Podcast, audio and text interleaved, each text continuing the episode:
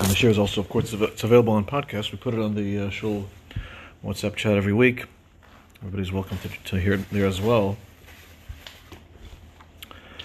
You know, we uh, we read in last week's parsha that in a place called Mara, Hakadosh Baruch Hu gave Klal Yisrael a few mitzvahs. This was before Matan Torah, and one of the mitzvahs was Shabbos. And the pasuk is very interesting. Lashon it says. Ru'u, Moshe Rabbeinu says to Klal Yisrael, Ru'u ki Hashem nasan lochem es Shabbos. Look, that Hashem, see that Hashem gave you Shabbos, and the Gemara in Kiddushin, uh, excuse me, in Shabbos, Darshans, from these words that we learn from here that if someone gives his friend a gift, he has to let him know. If I go to your house and I bring let's say, a package, a beautiful package of, uh, let's say, a brand new set of Sfarim, or, uh, or brand new, um, uh, I don't know, think of something. I give you a, bra- a brand new uh, phone, you know, I mean, or, or, or something else. a brand new coat. Something I, I, give, I, I leave the, the, a beautiful, beautifully wrapped package in front of your house. But I don't tell you about it. I don't tell you who it's from. I don't tell you it's from me. So you're going to see me in the street. You're not going to know to thank me. You're not going to know that I gave it to you. So it takes away from the gift. So you know someone gave you a gift and you'll be left guessing who it is. Says HaKadosh Baruch Hu to, to Moshe Rabbeinu, Matana toiva yeshli b'veis I have a very good gift that's in my treasure houses. And I want to give it to Klal Yisrael. Leich v'yidim, go tell them. And that's what Moshe Rabbeinu is doing to Klal Yisrael, telling them about this gift that HaKadosh Baruch Hu is giving them, which is Shabbos. Imagine a person is given a gift of a brand new car.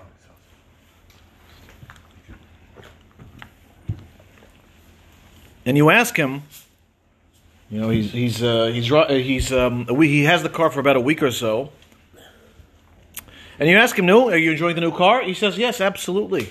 I love the smell of the leather seats, and I love the way the um, the players, the music players, work so nicely in sync, and the music sounds so real, and uh, the skylight that opens up, it's amazing."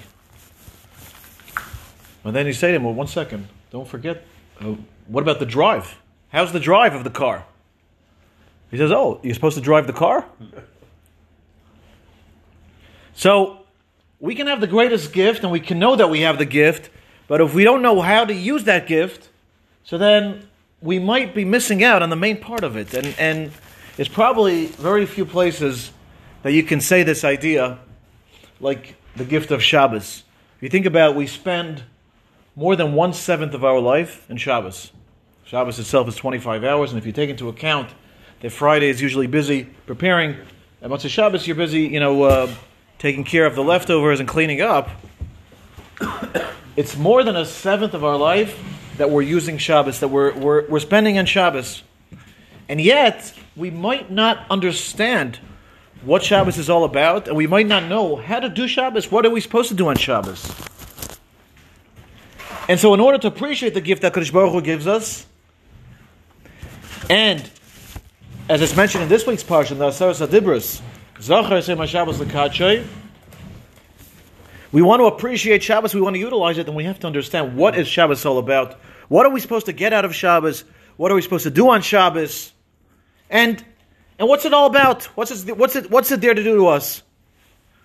You, you think about it, the Isur, the Isurim of Shabbos, if somebody Khalila commits one of the Lamitis Malachas, so the punishment for that, if it's done b'mezid, actually, well, nowadays, of course, that would be the, the punishment, but but in the times of the Beis Hamikdash, so it would be skila, which is the, the most severe form of misa. The Arba Misa skila is the most severe. Now, you ask a person, let's say a person has uh, he has some milk, and there's a little bit, let's say, some foam or some cream on top of the milk. He wants to take off the cream. He wants to skim it off. And he does it on Shabbos. He's chayiv skila. What's the big deal? What did I do already that the, I'm getting such a severe punishment? And not only that, but we know that a yid is determined to determine if someone's zarlich or if he's observant We don't say, okay, he keeps kosher. We don't say he um, he davens, he puts on tefillin. No, we say no, he's a Shomer Shabbos. That's what defines a Yid. And it's, it's so severe that someone who's Machal Shabbos, B'mezid, so he loses, to certain degrees, he loses his status of a Yid. For example, he touches wine. It's like it's like the it's like the same thing like a guy touches it. You're not allowed to drink from it. So we see the severity that Kadosh Baruch Hu, that the Torah put on Shabbos, and gave it such a stringency, and we have to understand what's it all about. So. Uh, most of what I'm going to say is from the uh, Sefer from Rav Shimshon Pinkus on Shabbos. Nefesh Shimshon on Shabbos, a beautiful Sefer. Highly recommended to read. But we have to start off with another question. Uh, somebody asked Rabbi Miller. Rabbi Miller is, is, well known that at the end of his each year he would give time to ask questions about anything in the world, related to the shiur or not related to the shiur on any topic. Yeah, and he usually had the answers. And someone asked him, Rabbi, can you prove to me that there's a God? And without batting an eyelid, Rabbi, Miller said, absolutely. He says, let me tell you what, something that happened. I was once in the country, it was the summertime, and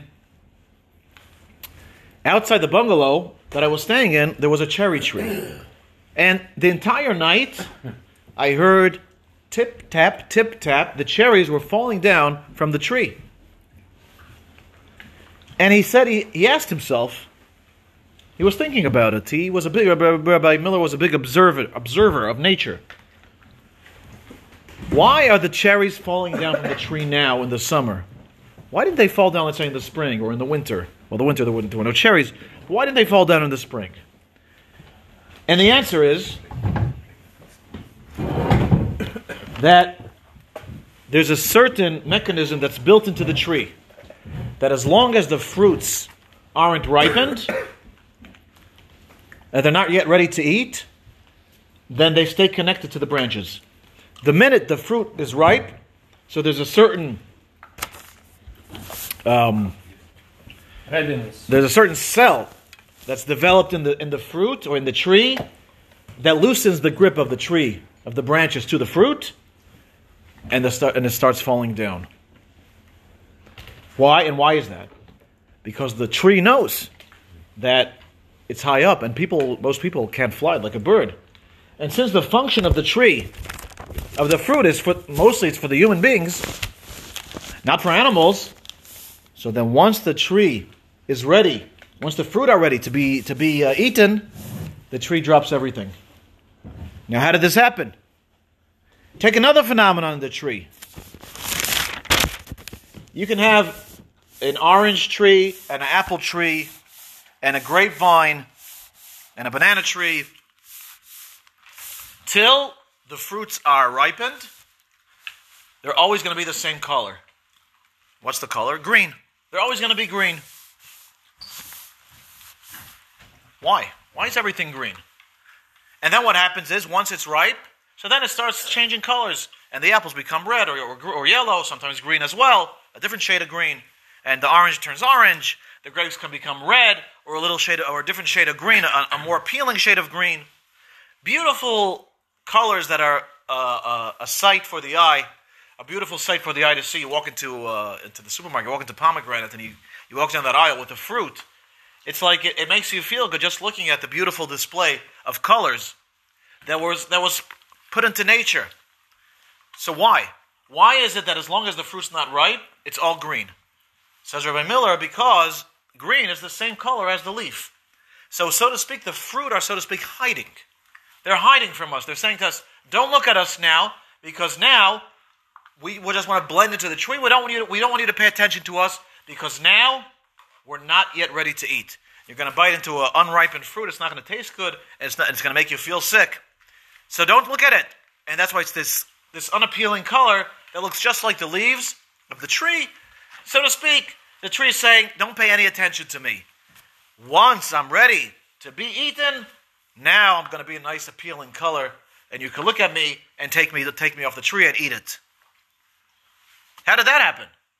And then finally, if you take a bite into an apple, says Rabbi Miller, apple is very crunchy and delicious, but if you get to the core of the apple, then you can't really bite it. There it's hard. It's very difficult to bite. And the reason for that is because there, inside the core of the apple, is where the seeds of the apple lay.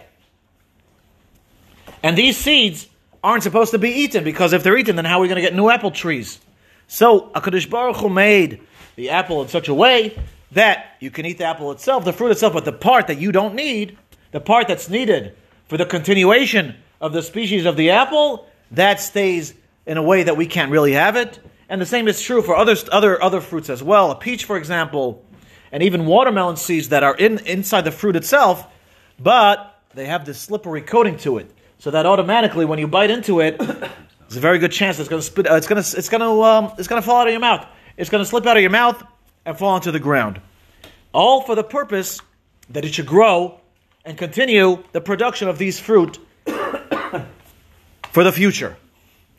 So says Rabbi Miller, that is the proof that there's a Hashem. And that's the biggest proof in the world. And that's the proof that nobody could dispute. That all this happened, this amazing thing, that punct when it's ready to be eaten by people, it falls off the tree.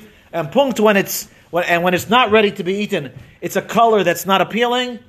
And when and the, uh, the, the, the, the seeds are always designed in a way that you should not eat them. And he says, he mentions that in the seed, you take one seed, Lamoshel, of, of an apple, there's a hundred thousand details in that seed. There's a whole entire DNA chain in there that has, in that seed, is programmed how to make another tree, how to produce a leaf, how to produce the leaves, the bark, and the apples, all in this tiny seed, the DNA. A hundred thousand details. So says Rabbi Miller, that is proof that there's a God. Very nice. Hundred thousands, hundred millions, hundred billions. Maybe. It's unlimited. it's possible too, yeah. So that's what Rabbi Miller says. So we have to ask ourselves a question. If it's so obvious that there's a God, that there's a Kadosh Baruch Hu, and He is running the world, then how is it that we don't feel it? A person doesn't walk in the street, and unless he puts a lot of effort, he doesn't see a HaKadosh Baruch Hu and everything that's happening. He doesn't look at the sky and say, obviously Hashem created it. He doesn't look at the moon. He doesn't look at the stars. He doesn't look at the human body. It's not something that comes to us automatically. Why? It's so obvious. So why don't we feel it? And why is it possible for a person to forget that there's a Kadosh Baruch A person could do an Aveira Chalila. And how is it possible that there's so many millions of people, hundreds of millions of people around the world, billions of people, who, who, are, who, who live their life without even recognizing that there's a Kadosh Baruch Hu? How is it possible? So says Rav Pinkus that the world was created in a way that a person is going to see certain things, but he's not going to be. He's not going to see what he's. He's going to see it, but he's not going to see it. The pasuk says in Tehillim, "Toshes choshech v'hi laila." Because Baruch Hu made choshech, and it became night. says the Gemara in Bava Kama, "Ze olam hazeh shadoy laila." This world is like Laila. So in other words, Hakadosh Baruch Hu created the world, and He covered it with a certain darkness. That even if we see things, we're not able to penetrate and to feel and to understand what it is that we're seeing. So we see all these miracles happening around us. get used to it. You, you're born as a baby. You see everything. You don't. If you would, if you wouldn't see anything, it, one day you'd wake up. if a guy would be, if you'd be born as an adult, you'd be fascinated. You would be unbelievable. You know, because you're born as a baby, you get used to seeing it. You're So you're not, saying- it's not a spoiler or anything. Okay, yeah, that's Unless you, unless you, unless you think into it, you're not gonna. right. Yeah, that's true. That's Yeah. And and the reason for that, like David said, is because that's how a person is going to have bechira to do good or bad. If everything would be obvious and we would feel it automatically, then nobody would do anything wrong. But Akash Baruch wanted uh, the, to give the person the ability to choose, and so he, he, he put he put out this darkness. But there's one day, one day a week, that there's no darkness. Or there is darkness, but it's it's very easy to penetrate through that darkness, and that is Shabbos. Where with a little bit of work and a little bit of time, we can see HaKadosh Baruch Hu and feel Him. And the way HaKadosh Baruch Hu created Shabbos is that there's nothing that we have to do.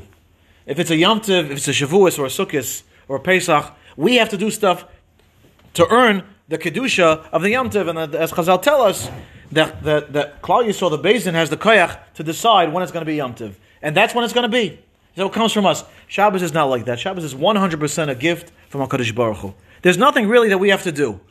All we have to do is allow Shabbos to be observed by us. Allow ourselves to understand Shabbos. The Pasuk tells us in the Parsha, like we mentioned, Shabbos.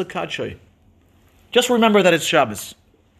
It's Hashem's day, and we're and what we're supposed to do is try not to interfere, not to take away from this special day. But but what does that mean? What is, what is Shabbos? And and how do we get the kedusha of Shabbos?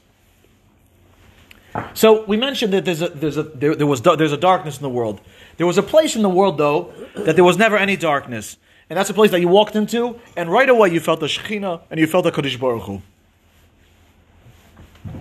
Where was that? That was the Beis Hamikdash. A person walks into a house and he sees the light is on, and he sees there's food in the oven. He knows that someone lives in this house. When a person walked into the Beis Hamikdash, so the the menorah it was constantly lit. It was lit around the clock. And the lechem hapanim, Chazal tell us, it was fresh the entire week because it was the house that someone lived in. Who lived in that house? Hakadosh Baruch Hu. And it was obvious to anybody who walked in there that there, this is the house of Hakadosh Baruch Hu. And Shabbos is in a similar way like the Beis Hamikdash. Just like the Beis Hamikdash is the house of Hakadosh Baruch Hu in space, so Shabbos is, is the house of Hakadosh Baruch Hu in time. And even though we unfortunately don't have the Beis Hamikdash now, but we still have this gift of Shabbos that comes around every single week, and it's like we're in the Beis Hamikdash. And Rav Pinkus beautifully explains many, many details and similarities between these two types of Beis Hamikdash, Shabbos and the Beis Hamikdash itself. If you take a look in the, in the halachas of the Beis Hamikdash, it's very, very strict halachas regarding who's allowed to do what and how it's allowed to be done. Let's say someone wants to bring a korban. He has to bring a korban. So he goes to the Beis Hamikdash, he brings a korban. And he decides, you know, he gets so elevated, he's not a Kohen, he decides, I don't care, I want to be the one who's going to throw the blood on the Mizbeach. Says the Pasuk, V'hazar hakarev yumas. A person who's a Zar, who's not a Kohen, he gets killed.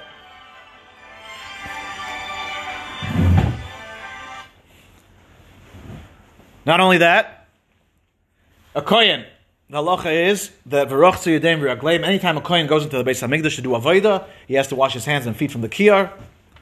And if he doesn't do it, again, chayiv misa. Kohanim have to wear special bigdei. And the halacha is that if they go in with their own clothing, same thing. And not only that, but the clothing has to be special. They have to be tailored fit. So if the if the clothing are too long, too short, so the chayiv misa b'dei shemayim. In the Kodesh HaKadoshim, we know that if the Kohen Gadol walks into the Kodesh HaKadoshim and he's not 100% pure, he has even one small thought that's not 100% pure, he dies on the spot. And that's why the one time a year that the Kohen Gadol went to the Kodesh HaKadoshim on Yom Kippur, he went in with a, with a, uh, with a rope tied, to, tied around his waist because there was a possibility that he would die and they would have to schlep him out. Nobody could go in there. And the understanding is, why is it so severe? Because let's take a mashal. There's a person who's sick. He needs operation. He needs surgery, Khalila. So if it's surgery on the foot, so of course you want to have a good doctor and you want the doctor to do the, to do the right job. But let's say Khalila, the doctor does the incision. Let's say he does it a few inches too too far, or he uh, he um, you know when when he's when he's uh, uh, moving around in the foot, so he, uh, he pushes away a, vein that really he wasn't supposed to touch. So what's going to happen? The worst thing that's going to happen, okay, so there might be some damage that's there.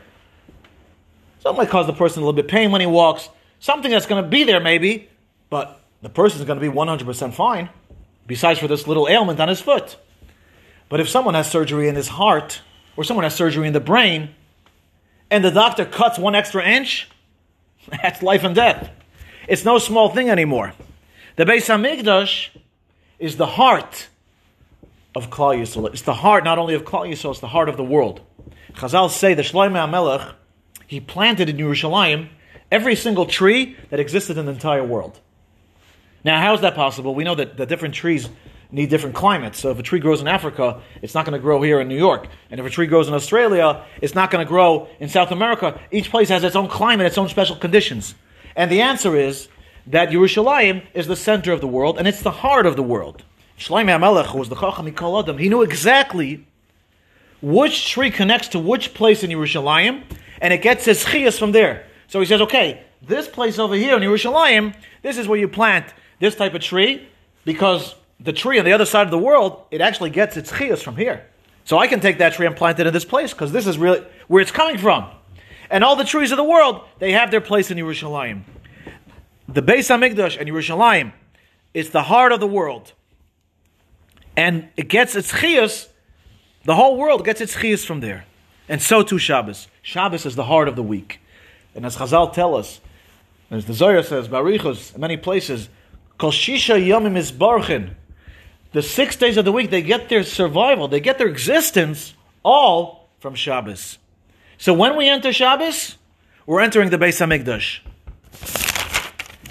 Beis Hamikdash was Hashem's house, and we say by Shabbos by Mariv Ufrois Aleinu Sukkah Shleimecha. Cover us with your sukkah, with your tent, with your dwelling, because now we're entering into Hakadosh Baruch Hu's house. And we see by the Beis Hamikdash, we know it says when Yankov Avinu had his dream. The Beis Hamikdash was a place where they, they engaged in, in activities which were um, physical activities. They would shecht, they would throw the blood, they would light the menorah, the ketairis. But it's Reishim Magia Shemaima. Through the Avodah down there, they were connecting Shemaim and Aretz. And so too on Shabbos. Shabbos connects this world with the next world. And therefore, that's why Shabbos is so important in the life of a Yid. Because this is what connects us to HaKadosh Baruch Hu. We're in Hashem's house, and we're surrounded by the Shekhinah, and so any small thing, just like in the Beis Hamikdash, small things that are done are big because, like we said, it's the artery, it's the heart. Shabbos also is the heart. It's the heart of Eilam Hazeh, it's the heart of the week. And so even a small minor infraction is very big. And we see many similarities between the Beis Hamikdash and Shabbos. It says that we say we say we'll be saying by the Agada by Dayenu. V'nasa lano is Beis Habechira lechaper al kol avodas Kadosh Baruch Hu gave us the Beis Hamikdash. Why? As a kapara for our avodas. Shabbos too is also it's a time of kapara. Like the famous Medrash says, when the malachim come to the house and they see that the lights are the table set and the lights are lit, they give the person a bracha and they say to him, "V'sara v'aynecha v'chatos There's no averus on Shabbos. It's a day of kapara. It's a day of tshuva. We mentioned before bigdei kahuna. Shabbos also. There's a halacha that we have to wear special clothing, just like the kohanim put on special clothing when they do, when they go into the Beis Hamikdash. We too are kohanim when we go into Shabbos. The Beis Hamikdash had the menorah. The candles were lit. Shabbos too. We light the candles. and it's interesting that there are different uh, details involved with the lighting of the menorah. It's not just lighting the, the, it's not just turning on the light, but there's something called the tavas haneris where you clean out the wax and the wicks and the oil that was there, and you prepare it so they could they could uh, relight it. And we know that on Shabbos as well, there's an inyan uh, for the for the man of the house to actually prepare the lights because that's his his job, and the and then the, and then the lady she's the one who lights the candles. But this idea that we all have a part in Hatavas Aneris, just like the, all the Kohanim were involved with the process of preparing the menorah. We mentioned that the Kohanim wash their hands and feet. And before Shabbos, there's a mitzvah of rechitza. Many people go to the mikvah, which is a big inyan. But even if you don't, taking a shower, it's all connected. The Zmiris that we sing by the Shabbos table, that's like the Zmiris of the Levium, the Shir of the Levium, and the Beis HaMikdash. And just like when a person eats a korban, if it's a korban that's allowed to be eaten by the Bailim or by the Kohanim, so the halacha is you cannot take it outside of the confines either of the Beis Hamikdash or the, definitely not of the confines of Yerushalayim, depending on what type of korban it is, because it's not your own food, even though you have the permission to eat it. It's Hakadosh Baruch Hu's food. He's allowing you to partake from His food. Shabbos is the same exact thing. It's Hashem's food, and as Chazal tell us. The, the, the money that we pay, that we spend on Shabbos, that's not included because it's imagine you know you you um, you work for Microsoft, and one day you're approached by the owner, the the the, uh, the boss, Bill Gates, and he says, "Here, I want you to go and, and uh, you know prepare for me. Uh, we're going to have a party, a holiday party. Here's my credit card. So if you have Bill Gates' credit card, you're not limited in what you're going to buy. You could buy whatever you want because his money is unlimited. On Shabbos, so to speak, lahavdil, we have a Kodesh Baruch Hu's credit card. Hashem says, "This is not your day; it's my day." And you're not spending your money, it's my money. Buy whatever you want, there's no limit. There's a, a sefer about uh, Reuven Feinstein, a, a sefer of his uh, Chidushim on the Torah, and it was written by a talmid of his, and he said that he had gone one Friday with Reuven shopping for Shabbos. And even though during the week he's not, Reuven was not the type at all to indulge or to spend money on, on, on, on uh, extras, but his Friday shopping, he said, it's like totally, totally unlimited, without any cheshbon, without any um, any concern. He would buy this. He would buy this type of, this type of nash and these type of fruits. He wouldn't even look at the price. And he had gone with him. This was in the country, and he said he they, they left the store. They left the place with a wagon full of mamish delicacies and everything, anything possibly good that was kosher that he could think of, it was in the wagon. Because that's how God will views Shabbos. It's not my money, it's HaKadosh Baruch Hu's money. HaKadosh Baruch Hu really doesn't have uh, any, any limits on his bank account. So why shouldn't I spend it? And finally, we know, as we mentioned, the Beis HaMikdash had Ketairis. They had a beautiful smell. Shabbos also has a beautiful smell. And of course, there's the smell of the food, but there's a deeper meaning to it. Uh, there's a beautiful story. Simcha Wasserman was the, the son of Rabbi Chanan Wasserman. He was a Rav in Los Angeles. And he was the one who, this was before Los Angeles was a, was a place like today. He was really a pioneer.